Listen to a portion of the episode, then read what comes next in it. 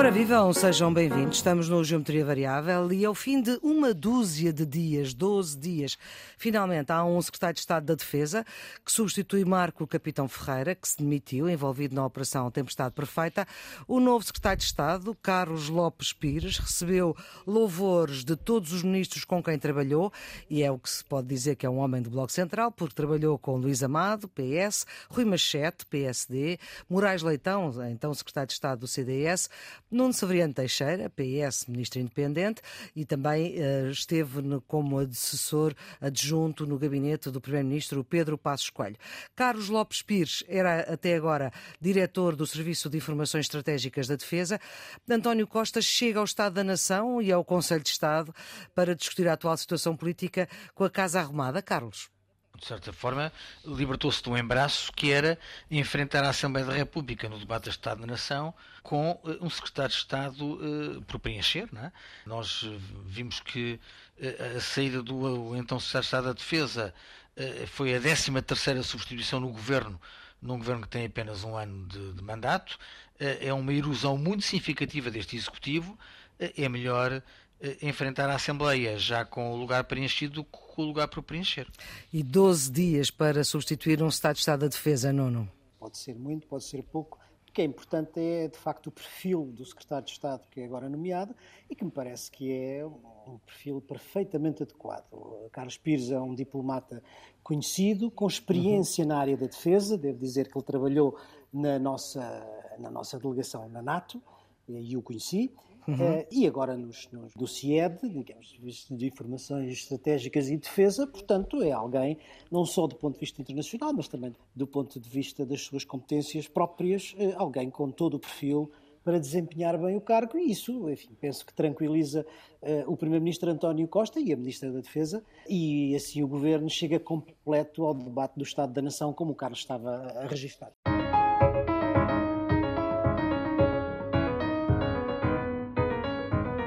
Geometria Variável, edição número 139, com Nuno Severiano Teixeira, antigo Ministro da Defesa e da Administração Interna do Governo do Partido Socialista, e Carlos Coelho, de novo Eurodeputado do PSD. Gravamos a partir com o Carlos em Bruxelas, Presidente também da plataforma Nossa Europa. Eles são os residentes fixos deste programa que quer fixar o que de mais importante se passou nesta semana.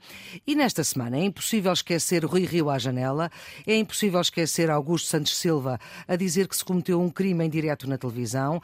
É impossível também esquecer que o PSD, ou parte do PSD eh, e do grupo parlamentar do PSD que jantou esta quarta-feira com Luís Montenegro, essa parte do grupo parlamentar que cria outra liderança parlamentar, eh, a pedir mais ação. O PSD que não gostou da resposta da Procuradora da República, Lucília Gago, e vai queixar-se ao Conselho Superior do Ministério Público. Vai mesmo fazer uma exposição ao Conselho Superior do Ministério Público. Tudo porque se se buscou em casa de Rui Rio e nas sedes do PSD, na sede nacional, cerca de 20 horas, a buscar papéis, com uma centena de agentes, a procurar-se documentação vária sobre pagamentos a funcionários do partido através da Assembleia da República. Ora, até agora, só o PCP foi claro a dizer que não é preciso mudar nada nesta lei de financiamento dos partidos políticos. Para o PCP, a lei é clara. Para Marcelo Rebelo de Sousa, Presidente da República, a lei é cinzenta. Os partidos PS e PSD querem mexer na lei. Isto está a dar cabo da democracia, Nuno? Não sei, a cabo da democracia talvez seja um pouco exagerado. Era como é um dizia Rui Rio. desafios é um problema que coloca um desafio muito sério à democracia e ao Estado de Direito. Vamos por partes. Em primeiro lugar, o Presidente da República. O Presidente da República apelou ao bom senso para que não se crie a imagem enfim, de, de, confronto ou de conflito entre o poder político e o poder judicial. Isso faz parte do seu poder moderador, vamos dizer assim. Eh, os reis eh, antes tinham um poder moderador, que era um poder que estava para além dos três e superior a esses três poderes que justamente os podia moderar, e que na nossa, na nossa democracia, na nossa república, funciona como uma magistratura de influência do Presidente. E, portanto, é natural que o Presidente o faça e, e isso tem sentido. Agora, eu acho que há duas uh, dimensões completamente distintas no problema levantado pelas buscas a Rui Rio e à sede do PSD. O primeiro foi uh, o que a Maria Flor uh, levantou e que é uma questão substantiva, a questão de saber se a lei precisa de ser ou não mudada relativamente àquilo que está em causa. E a segunda é uma questão processual, mas que levanta outro problema substantivo e que tem a ver com a forma de procedimento da investigação criminal. Talvez valha a pena separar as duas uhum. coisas porque elas são diferentes. No primeiro caso, aquilo que está em causa, para quem não, enfim, não segue muito isto, é a utilização de verbas, verbas públicas, dinheiros públicos, para funções parlamentares, que é uma função pública, e que possam ter sido usadas para funções político-partidárias, que são funções privadas. É toda uma questão enfim, que merece debate sobre onde é que está o limite entre essas duas atividades, se elas são distinguíveis ou não. As opiniões uhum. são diferentes, porque no fundo aquilo que está em causa é a representação política. O que está em causa é um problema de representação política e que tem duas faces. Tem uma representação política institucional que se faz no Parlamento Uhum. E tem uma representação política partidária que se faz nos partidos. Onde é que está, onde é que está o limite entre ambas? Pois eu não sei, eu não tenho experiência. A lei fala em atividade coisa... partidária e, de facto, no Parlamento também se faz atividade partidária. E Exatamente, às vezes é muito difícil de, de distinguir, de, não é? Distinguir, por isso é que eu estou a dizer, Maria Flor, uhum. é necessário um debate sereno sobre, digamos, esta questão substantiva. Agora, no momento em que nós estamos, o grande desafio para mim ao Estado de Direito e à democracia é outra questão. Que é? É a questão sobre a forma, sobre o procedimento da investigação criminal e se os meios são proporcionais aos fins, se há uma proporcionalidade entre os meios e os fins. Há sempre queixa de falta de meios e foi uma centena de inspectores para isto. Que é uma Sim, coisa que não, não acontece só, só com o PSD, acontece com todos os partidos, portanto... Acontece com todos os partidos. Agora, mas também pode perguntar-se, o que é que é possível encontrar em casa do Dr. Rui Rio, através de uma busca domiciliária, que, se ele fosse notificado e intimado a entregar a documentação, ele não, não poderia fazer? Não sei, eu, uhum. estou a colocar a questão, não sei. Agora, a mim o que me parece é que há aqui, neste processo, duas questões que são constantes e que são o verdadeiro problema que agora assume uma dimensão enfim, maior. O primeiro é o problema da violação do segredo de justiça. Já e o segundo é vezes. a instrumentalização do espetáculo para a investigação criminal. Exatamente. Porque, digamos, eh, são, por um lado, na violação do segredo de justiça, as fugas de informação periódicas para a comunicação social, as peças dos processos ou parte das Mas isto não é a primeira vez que acontece, aconteceu, aconteceu não, com outros. Não é, não é a primeira vez. E depois há outra questão que é a instrumentalização do espetáculo. Ou seja, o aviso à comunicação social de que vai acontecer naquele sítio, naquele local, àquela hora, uma, uma investigação. O que é que isso cria do ponto de vista de efeito da opinião pública? cria um efeito de presunção da culpabilidade. Ora, como nós sabemos, a lei eh, permite aos cidadãos a presunção da inocência até ao trânsito em julgado. E, portanto, eu acho que é aqui que se situa o limite do Estado de Direito e, em certo sentido, que coloca o problema ao Ministério Público, não é? Porque, obviamente, o espetáculo é inversamente proporcional ao resultado. Mas é, hum. dá na opinião pública a eficácia da investigação. Olhe para o caso de José Sócrates. Sim. E Paulo Pedroso também. entrada, As... entrada do, do aeroporto. Sente que ele vinha depois, se entregar, sim. Está bem, independentemente disso, mas ele é filmado à entrada do processo. Sete anos depois não está acusado. E esteve preso dizer, nove meses. O que é que para mim me parece uh, importante? Isto não deve ser visto, e nesse sentido o Presidente da República eu acho que tem razão, como um confronto entre o Poder Judicial e o Poder Político.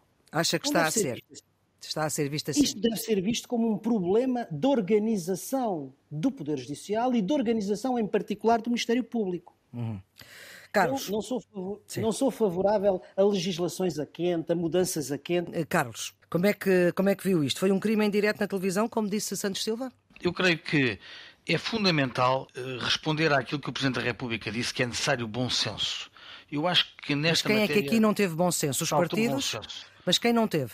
Não, isso, isso, está para ver, mas, mas eu acho que se calhar uh, há falta de bom senso em muitas partes. Primeiro, eu não sei o que é que está em causa no processo. Não conheço o processo, um, ehm, não conheço uh, o mandato das buscas, só sei aquilo que vem na comunicação social.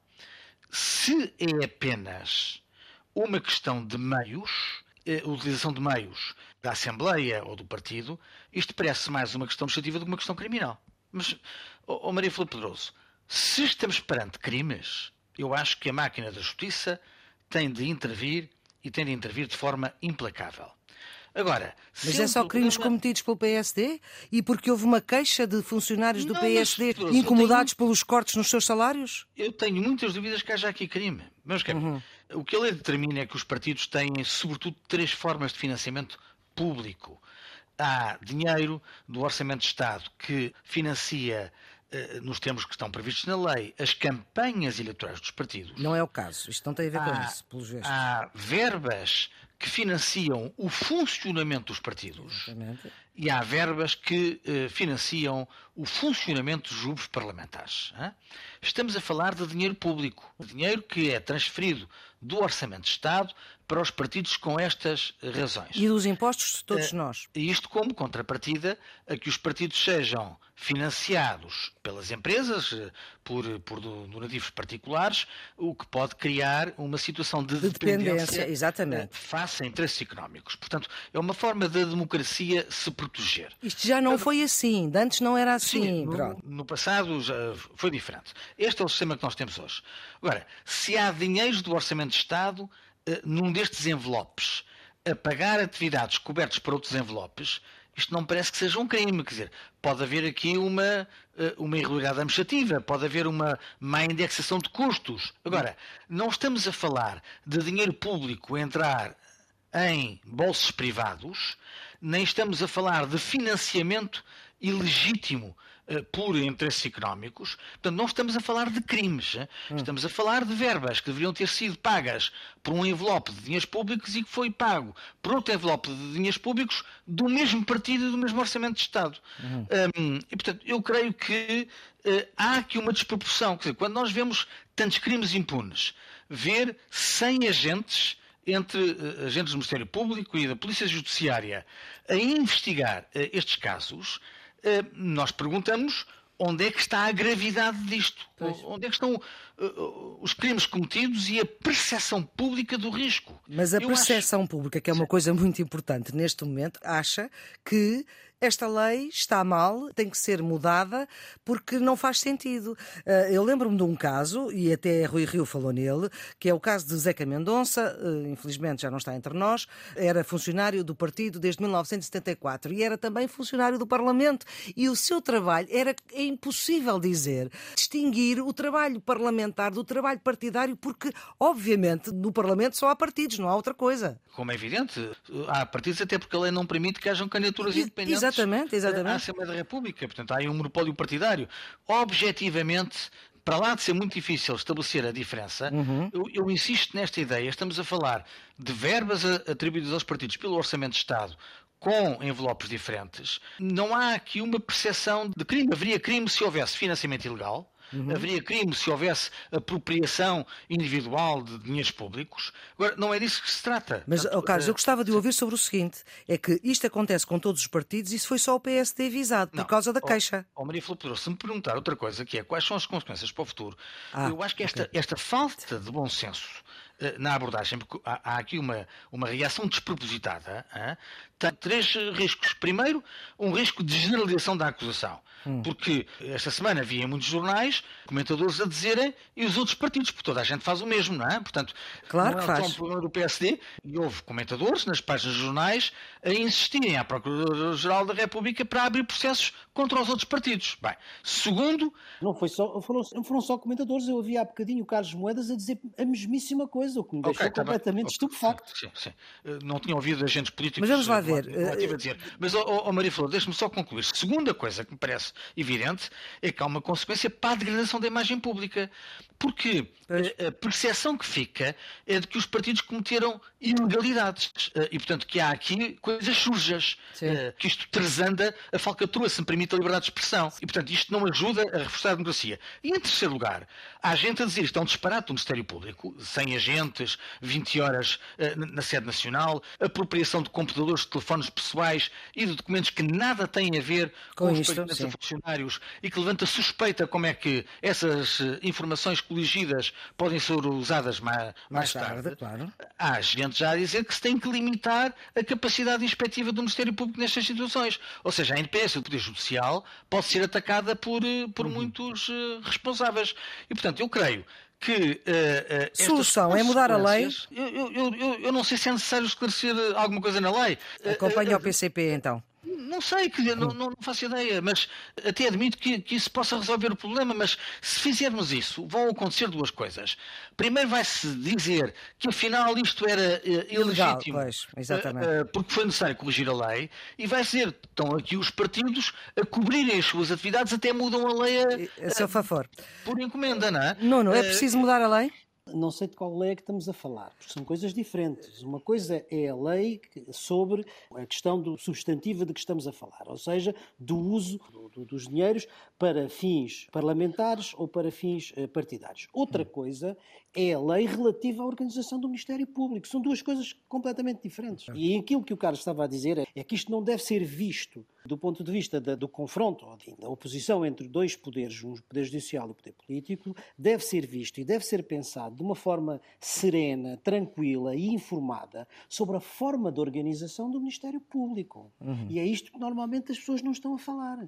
Porque muitas vezes, o Carlos estava a dizer isso, e com razão, muitas vezes se confunde-se a independência da justiça com a autonomia do Ministério Público. São coisas radicalmente diferentes. Uhum. Olhe para os Estados Unidos. Não temos dúvida de que nos Estados Unidos há uma democracia e que a separação de poderes nos Estados Unidos é levada ao extremo. Pois quem é o PGR, o Procurador-Geral da República nos Estados Unidos? O General Attorney. É o Ministro da Justiça. É o, é o Ministro da Justiça. Ah. Isso afeta a independência do Poder Judicial? Portanto, eu acho que aquilo que nós temos que pensar em Portugal é, em primeiro lugar, percebermos quais são os diferentes modelos de organização do Ministério Público e ver qual é aquele que é mais adequado. É claro que isto tem uma implicação, digamos, até constitucional, etc. Mas, mas, mas esse debate tem que se fazer de uma forma serena e informada. Mas mesmo que mantenhamos um modelo, eh, entendamos que este é o modelo certo, este modelo de autonomia total do Ministério Público, é preciso pensar internamente no Ministério Público como é que se faz a coordenação uhum. e como é que se faz a responsabilização, que é isso que eu penso que até agora é, é, pelo menos aí, eu não sou especialista, não conheço bem as questões da justiça e, portanto, é, provavelmente há quem pense melhor que eu, certamente, mas, mas, mas estes dois problemas de coordenação interna do Ministério do Público e de responsabilização é, são problemas que se têm que colocar. Enfim, até agora nós, nós não, não, não temos feito.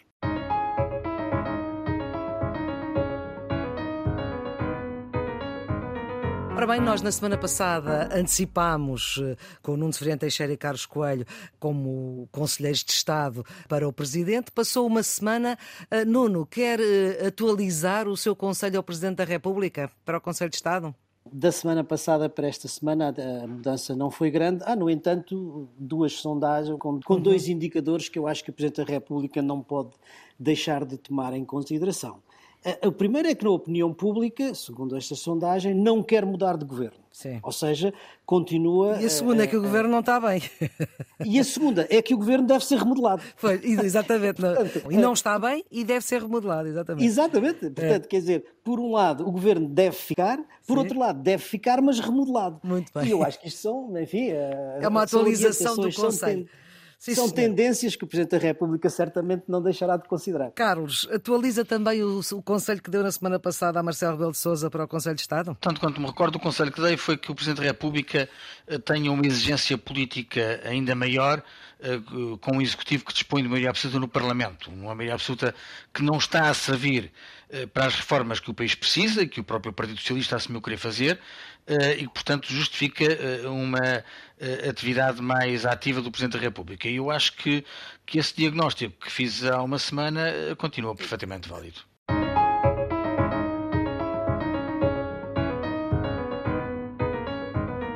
A Rússia ameaçou e cumpriu, agora dá três meses às Nações Unidas para resolver a questão dos cereais. Aquele acordo que António Guterres tinha conseguido, enfim, que agora foi quebrado.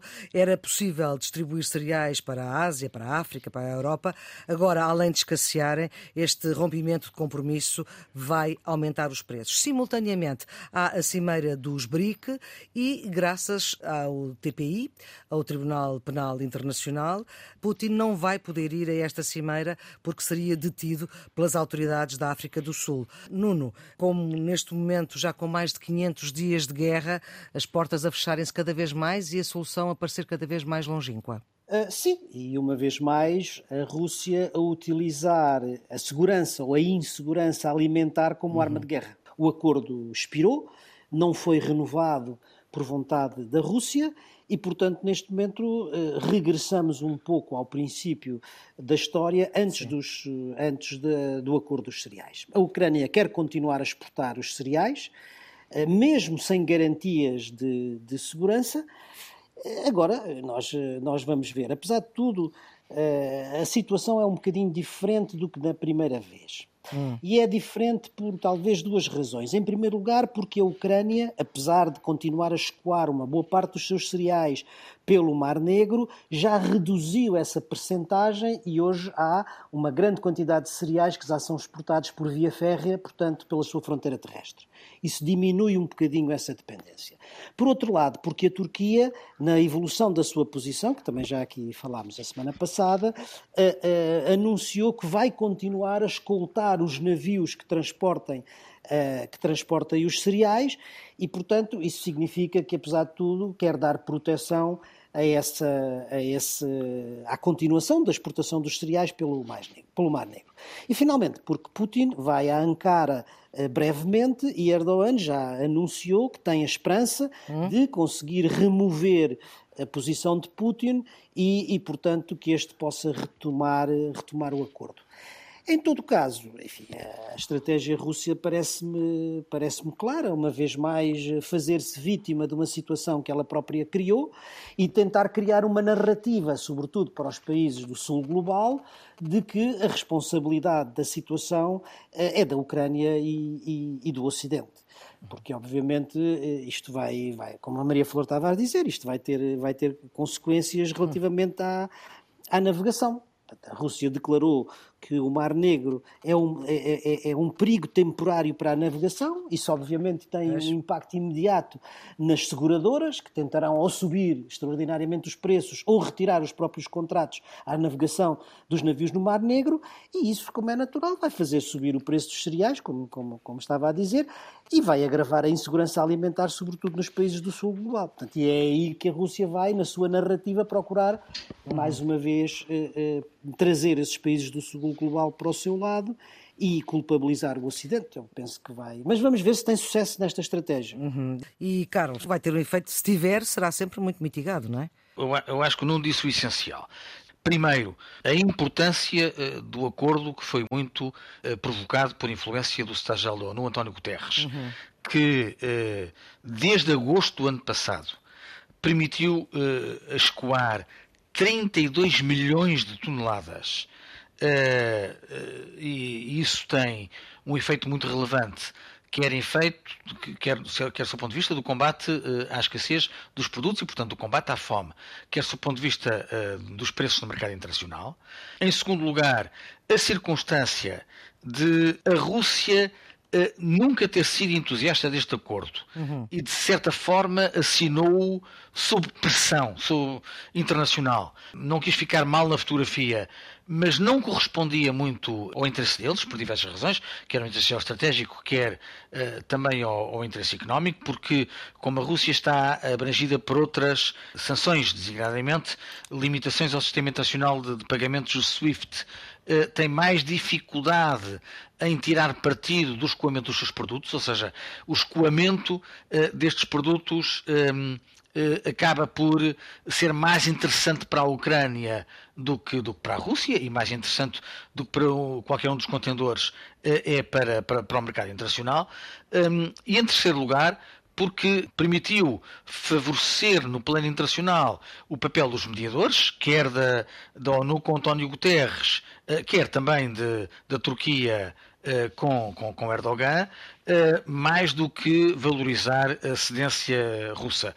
E, portanto, eu acho que a Rússia estava a olhar para isto com um bocadinho de mala pata, se me permite a expressão.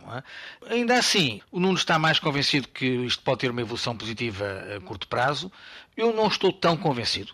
Vamos eu ver. Eu tenho dúvidas, Carlos, tenho dúvidas. Vamos ver eu não estou tão convencido, mas vamos a ver. Vamos ver. De qualquer forma, esta semana, eh, eh, em Portugal, mais concretamente em Caracavelos, na nova SBE, eh, Durão Barroso foi muito claro sobre isto. Ele, ele considerou absolutamente condenável esta sim, sim, decisão esta da Rússia Putin. Uhum. e recordou que uh, a consequência é fazer países africanos e não só africanos, sobretudo países em vias de desenvolvimento, obrigá-los a pagar um preço muito elevado uhum. por um problema que não foram eles que criaram. Né? Uhum. Quem criou o problema foi, foi a Rússia. Eles são as vítimas inocentes das consequências para o mercado internacional que uh, tem esta atitude mais belicosa da, da Rússia. E o, e o, Nuno recordou bem uh, que uh, há um compromisso da Turquia de, de proteger a rota do Mar Negro, mas a verdade é que a Rússia eh, já está a aumentar as atitudes eh, de, de, de conflito, sim. já bombardeou dois portos, eh, Odessa, Odessa e Mykolaiv, e se há uma área em que há uma superioridade russa é exatamente na, na parte naval. É? Os, é que ainda há que, que, que, ainda tem, e portanto eh, isto eh, não augura nada de bom eh, nesta zona. Esta semana também tivemos a cimeira da União Europeia com os países da América Latina e Caraíbas. Como é que António Costa não teve tempo para falar bilateralmente com Lula da Silva? Como não teve tempo se calhar tinha a agenda preenchida. Sim, mas quer dizer, como é que não se arranja tempo, não é? Numa cimeira destas, como é que ela arranja não ter tempo para falar com Lula? Como é que o Primeiro-Ministro de Portugal arranja não ter tempo para falar com Lula da Silva? Que é que isto pode querer dizer? Nada? Eu acho que não tem um significado muito especial. Ok, então e da cimeira? É uma cimeira multilateral, onde obviamente as relações bilaterais entre, entre, os, entre os seus membros eh, têm que estar numa, numa situação de menor, menor importância. Não sei, não, não faço ideia qual é a razão, mas não vejo nisso nenhuma. Nenhuma e o Carlos também não vê problema? significado não, político não. que possa pôr em dúvida as relações entre Portugal e o Brasil. Quer dizer, uhum. sobre a Cimeira havia aqui dois temas que eram, obviamente, uhum. temas importantes uma vez que a Cimeira já não se realizava há oito anos, não é? Precisamente por causa do Brasil. Por causa do Brasil de Bolsonaro. Sim. Mas o primeiro, as relações económicas entre os dois blocos, e o segundo, inevitavelmente, a questão da guerra da Ucrânia. O primeiro, eu acho que teve algum sucesso, o segundo, manifestamente, na minha opinião, não o teve. Em relação às questões de natureza económica, é preciso dizer que estes dois blocos têm um enorme potencial de relações. Uhum. Relações económicas, eh, comerciais, financeiras, etc. São 70 países, mil milhões de habitantes e 20 representam no seu conjunto 21% do PIB global. Mas a verdade é que nos últimos, enfim, nas últimas décadas, as últimas duas décadas, essa relação tem vindo a diminuir. E a União Europeia deixou, digamos, de ser o destino eh, há 20 anos de 25% das, das exportações da América Latina para passar a ser 8,3%. E as importações da União Europeia para, da América Latina baixaram de 22,9% para 11,8%, ou seja, há um decréscimo progressivo das relações económicas entre estes dois blocos. O que é que está no centro disto, do ponto de vista, o acordo, e era a parte mais importante, mais substantiva, o acordo comercial entre a União Europeia e o Mercosul, que tinha sido aprovado há quatro anos, mas que nunca entrou em vigor, justamente porque, a Maria Flor também já o disse, por causa de, de, da subida ao poder de Bolsonaro, da sua política isolacionismo, da, da, da sua hostilidade para com para com a, a, as democracias ocidentais e, obviamente, a reação da União Europeia, e em particular do Parlamento Europeu, o Carlos melhor que eu saberá isso, sobre as questões ambientais e as alterações climáticas por causa da política de desflorestação da, da Amazónia. Amazónia. A expectativa agora é que ele possa entrar em vigor até ao final do ano, 2023, e se de facto entrar em vigor, será, em termos de volume de comércio, o maior acordo da União Europeia. Isso tem naturalmente, é preciso perceber qual é o contexto global em que estamos, tem eh, um significado no que diz respeito à disputa de, do lugar que a China hoje desempenha nas relações económicas na América Latina. A isto acresce uma outra coisa, o chamado European Global Gateway, um grande projeto de investimentos financeiros que visa rivalizar com o quê? Com a nova Rota da Seda, com a One Belt, One Road chinesa, que envolve a União Europeia, os, vários dos Estados-membros, um conjunto de bancos, e, portanto, desse ponto de vista, se isto vier a concretizar-se, eu acho que é um passo muito positivo. Já no que diz respeito aos aspectos políticos da declaração sobre a guerra da Ucrânia, me parece que, enfim, eh, foi uma declaração que menciona a guerra da Ucrânia, mas não para ter um consenso, não menciona a Rússia sequer. A declaração diz que manifestamos a nossa preocupação com a guerra em curso contra a Ucrânia, mas hum. enfim, não se diz de quem. mas foi provavelmente o preço a pagar para que todos, incluindo Cuba e a Venezuela, mas com exceção da Nicarágua, tivessem votado a favor da declaração, mas verdadeiramente mostra uma, uma divergência muito clara entre a Europa e a América Latina nesta matéria. Carlos. A questão da guerra foi aquilo que empatou mais a Cimeira. É verdade que uh, a nós soa um bocadinho a falhanço a ausência da crítica à Rússia estava no primeiro draft, na primeira proposta do documento. Exatamente. E deixou de constar, não é? E, e, deixou de constar, mas depois houve horas, por causa da Nicarágua, porque a Nicarágua queria uma breve referência à guerra da Ucrânia.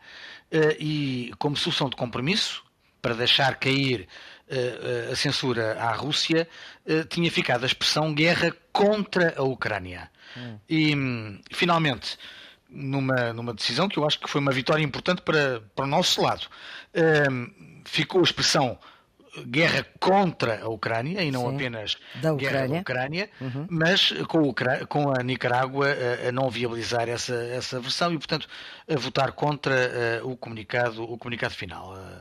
Um, no âmbito do acordo entre a União Europeia e o Mercosul, foram dados passos importantes eh, para, para a sua celebração, mas ainda, ainda falta um caminho árduo, uh, falta um compromisso mais claro para, para este acordo.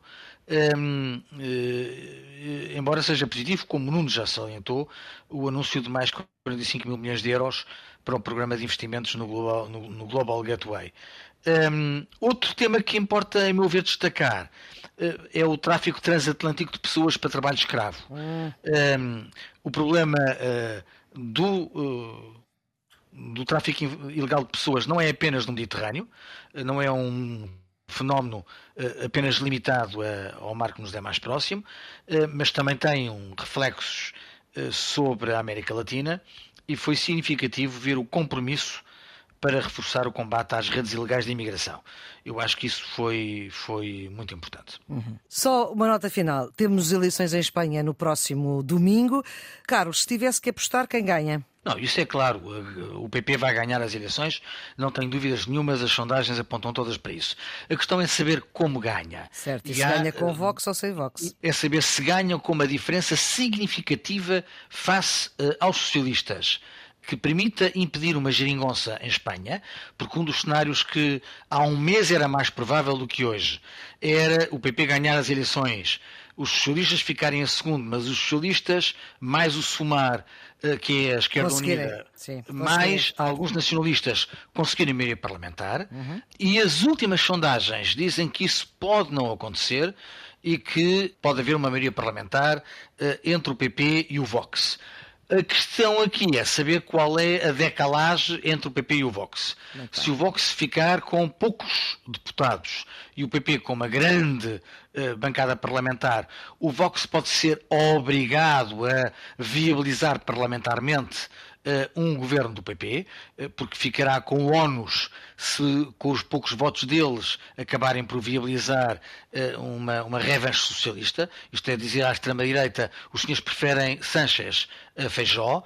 Se o Vox ficar com uma grande expressão eleitoral e o PP precisar deles dentro do governo, num acordo de coligação clássico, isso vai ter outras consequências na leitura política em Espanha e, admito, também em Portugal. Cá estaremos para a semana para isso. Nuno, se tivesse que apostar, quem ganha em Espanha? Não, não apostaria. Eu acho que há aqui duas, duas incógnitas. A primeira, como é que vai ser a afluência às urnas em hum. Espanha num mês de verão? Já houve voto antecipado, mas ainda assim. Aliás, polémico mas, eh, mas essa é uma, é, uma, é uma incógnita. A segunda é aquela que o Carlos acaba, acaba de referir e explicou bem do ponto de vista descritivo o que é que está, está em causa. Eu diria que uh, ilustra um pouco as tendências que nós estamos a ver e que, do meu ponto de vista, me preocupam em vários países da Europa, que são em primeiro lugar, a polarização esquerda-direita cada vez mais, mais acesa.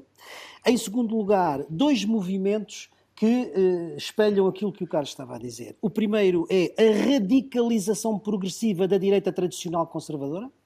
E, em segundo lugar, a normalização progressiva das direitas radicais e populistas. As eleições de domingo vão ser um teste para estas tendências que se estão a desenrolar nos sistemas político-partidários por Europa fora.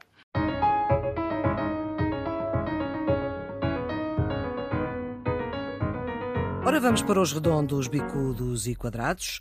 O seu redondo, nono? Para o pagamento acelerado das bolsas do ensino superior. Nos últimos anos, cresceu o número de estudantes colocados no ensino superior que desistiam no início eh, do ano por falta de condições financeiras. Por isso, este anúncio é tão importante. Para muitos, é essencial para garantir a possibilidade de iniciar o seu ano letivo, uma vez que a atribuição será anunciada no próprio momento em que saem as colocações. Para além de que aumenta também o valor máximo da bolsa, assim como o do complemento de alojamento, apoio que é alargado também aos mestrados, não só à licenciatura, mas também aos mestrados. É uma medida muito importante para possibilitar um maior acesso, um acesso mais alargado ao ensino superior. Está por isso de parabéns Elvira Fortunato, a Ministra da Ciência, Tecnologia e ensino superior, e acho que é uma boa notícia para o ensino superior em geral. O seu redondo, Carlos? Para a prorrogação do acordo sobre o roaming para os refugiados ucranianos. Em abril do ano passado, a Comissão Europeia facilitou o acordo entre vários operadores europeus e ucranianos para reduzir drasticamente as taxas de roaming cobradas aos ucranianos que estão na Europa, muitos deles na condição de refugiados. Com esta prorrogação por mais 12 meses, garantimos que os refugiados ucranianos na Europa conseguem manter o contacto com as suas famílias e apoiamos na prática o aumento do espírito europeu junto do povo ucraniano. O fim do roaming na União Europeia foi uma decisão certa e que se revelou valiosa para o aprofundamento do sentimento de pertença à União. Esperemos que este acordo com a Ucrânia represente um ainda maior compromisso do país com o seu caminho de aproximação à União Europeia. O seu bicudo, Nuno? Para a falta de regulação dos chamados influencers nas redes sociais. A questão emergiu recentemente a propósito de uma influencer que aconselhava um banho gelado aos filhos para controlar as birras.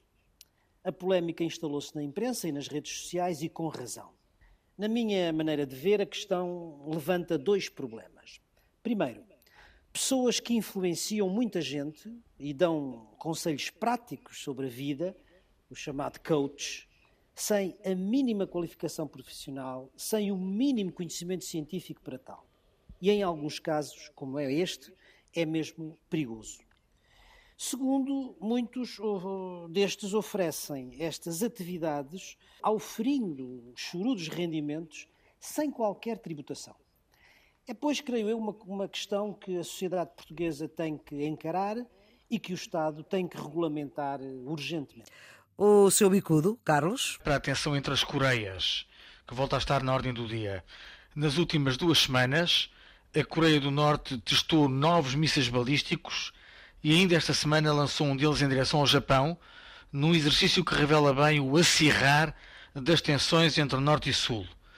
É este contexto que motiva a chegada à Coreia do Sul de um submarino com poder nuclear, vindo dos Estados Unidos da América, para, soi-disant, aprofundar a cooperação militar entre os dois países, que é o mesmo que dizer para proteger o país da ameaça de Kim Jong-un. António Guterres rapidamente condenou os exercícios e os Estados Unidos da América já manifestaram disponibilidade para conversar sem pré-condições. Mas a verdade é que o regime de Pyongyang não parece estar muito disponível tendo declarado até, através da irmã do líder, que as motivações, que as movimentações americanas terão respostas claras e contundentes. Este regresso de atenção não aproveita a ninguém e leva-nos para um, uma maior incerteza no mundo cada vez mais imprevisível no plano das relações internacionais. E o seu quadrado, Nuno? Eh, vai esta semana para a cadeira vazia da Rússia na próxima cimeira dos BRICS. Putin anunciou que não participará na cimeira dos BRICS em agosto na África do Sul. Como é sabido, a África do Sul é signatária do Tribunal Penal Internacional e está por isso obrigada a fazer cumprir o mandato de captura contra Putin por crimes de guerra. Significa isto que se Putin pisar o solo sul-africano, terá que ser preso. Apesar de meses, meses de pressões russas sobre a África do Sul, a África do Sul acabou por não ceder a este pedido. Putin ficará por isso em casa e vai fazer vai fazer-se representar por Lavrov. Apesar do Sul global e dos BRICS em particular não acompanharem o Ocidente na questão da Ucrânia, é importante que, apesar de tudo, a África do Sul não ceda à pressão russa, o que não deixa de ser significativo do progressivo isolamento internacional da Rússia. O seu quadrado, Carlos? Para os resultados da sondagem do Centro de Estudos de Opinião e Sondagens da Universidade Católica, eh, uma sondagem feita para a RTP, a Antena 1 e o público. Os números têm de nos preocupar quando um em cada quatro portugueses assume que teve dificuldades em pagar atempadamente despesas com alimentação, saúde ou medicamentos e a renda ou a prestação da habitação. Ainda mais, um em cada cinco portugueses teve dificuldade em pagar as contas de eletricidade, água ou gás. Além disso, embora haja uma maioria, são 51%, de agregados familiares que mantiveram rendimento, 20% assume que recebe agora menos do que há um ano. No meio de tudo isto, é natural, mas negativo, que 65% dos inquiridos afirmem que o país está pior hoje do que há um ano e apenas 12% indique que eh, considera que vivemos tempos melhores. Não surpreende por isso que o principal problema do país apontado pelo estudo seja a governação ou o governo. Temos hoje um clima de insatisfação generalizado e quando este ambiente se transforma em resignação ou conformismo com o estado de coisas, há que fazer uma reflexão séria, sobretudo entre os decisores políticos. Pistas para este fim de semana. Carlos, como é que vai ser? É um livro de 2000 chamado Avisos à Navegação, eh, de uma grande figura que já não está entre nós, António Almeida Santos, que foi, entre outras coisas, Presidente da Assembleia da República. Eh, é um livro eh, muito transversal, ele faz apontamentos sobre praticamente todos os aspectos da vida uh, social, mas um, com um registro um bocadinho pessimista. Ele, aliás, aborda essa questão logo no prefácio, dizendo que um, uh, eh, os meus textos traduzem uma visão a que costuma dar-se o nome de pessimismo. E diz ele, não rejeito o qualificativo. Para ser franco, em certo sentido, até me vanglorio dele. É que, tal como vejo as coisas, o pessimismo nas atuais circunstâncias é a única forma de otimismo consciente e construtivo. Só podemos reagir se tivermos consciência do facto ou da ação que justifica a nossa reação. E não a teremos aliadas das tendências irreversíveis do mundo de hoje, progressivamente globalizado, politicamente desorganizado, para não dizer anarquizado, eticamente neutral e ecologicamente para lá dos limites. É uma reflexão que já tem 23 anos, mas que continua perfeitamente atual. E as pistas suas, Nono? Uh, a inteligência artificial está hoje na ordem do dia e a minha sugestão vai para a leitura do novo livro de Arlindo de Oliveira que se chama Ciência, Tecnologia e Sociedade, publicado recentemente pela editora Guerra e Paz. Arlindo de Oliveira é um professor catedrático técnico, um dos grandes, dos nossos maiores especialistas em inteligência artificial, e acaba de publicar este seu novo livro. Isto depois de um pequeno livro já publicado em 2019 pela Fundação Francisco Manuel dos Santos e intitulado simplesmente Inteligência Artificial. Neste novo, agora Ciência, Tecnologia e Sociedade, Arlindo de Oliveira reflete sobre o impacto da inteligência artificial em vários setores da sociedade a economia, o ambiente, a energia, a astrofísica e é, portanto, digamos, uma excelente leitura para quem quiser ter uma antevisão do mundo que aí vem. Ora bem, este é o ponto final nesta edição do Geometria Variável número 139 para a Antena 1, a RDP Internacional e em podcast para todo o sempre, com Nuno Severiano Teixeira e Carlos Coelho, são os residentes fixos deste programa de análise daquilo que de mais importante queremos reter da semana que passou. A produção é de Ana Fernandes, os cuidados de gravação de João Carrasco, a edição de Maria Flor Pedroso e esta equipa conta voltar para a semana. Tenha uma ótima semana.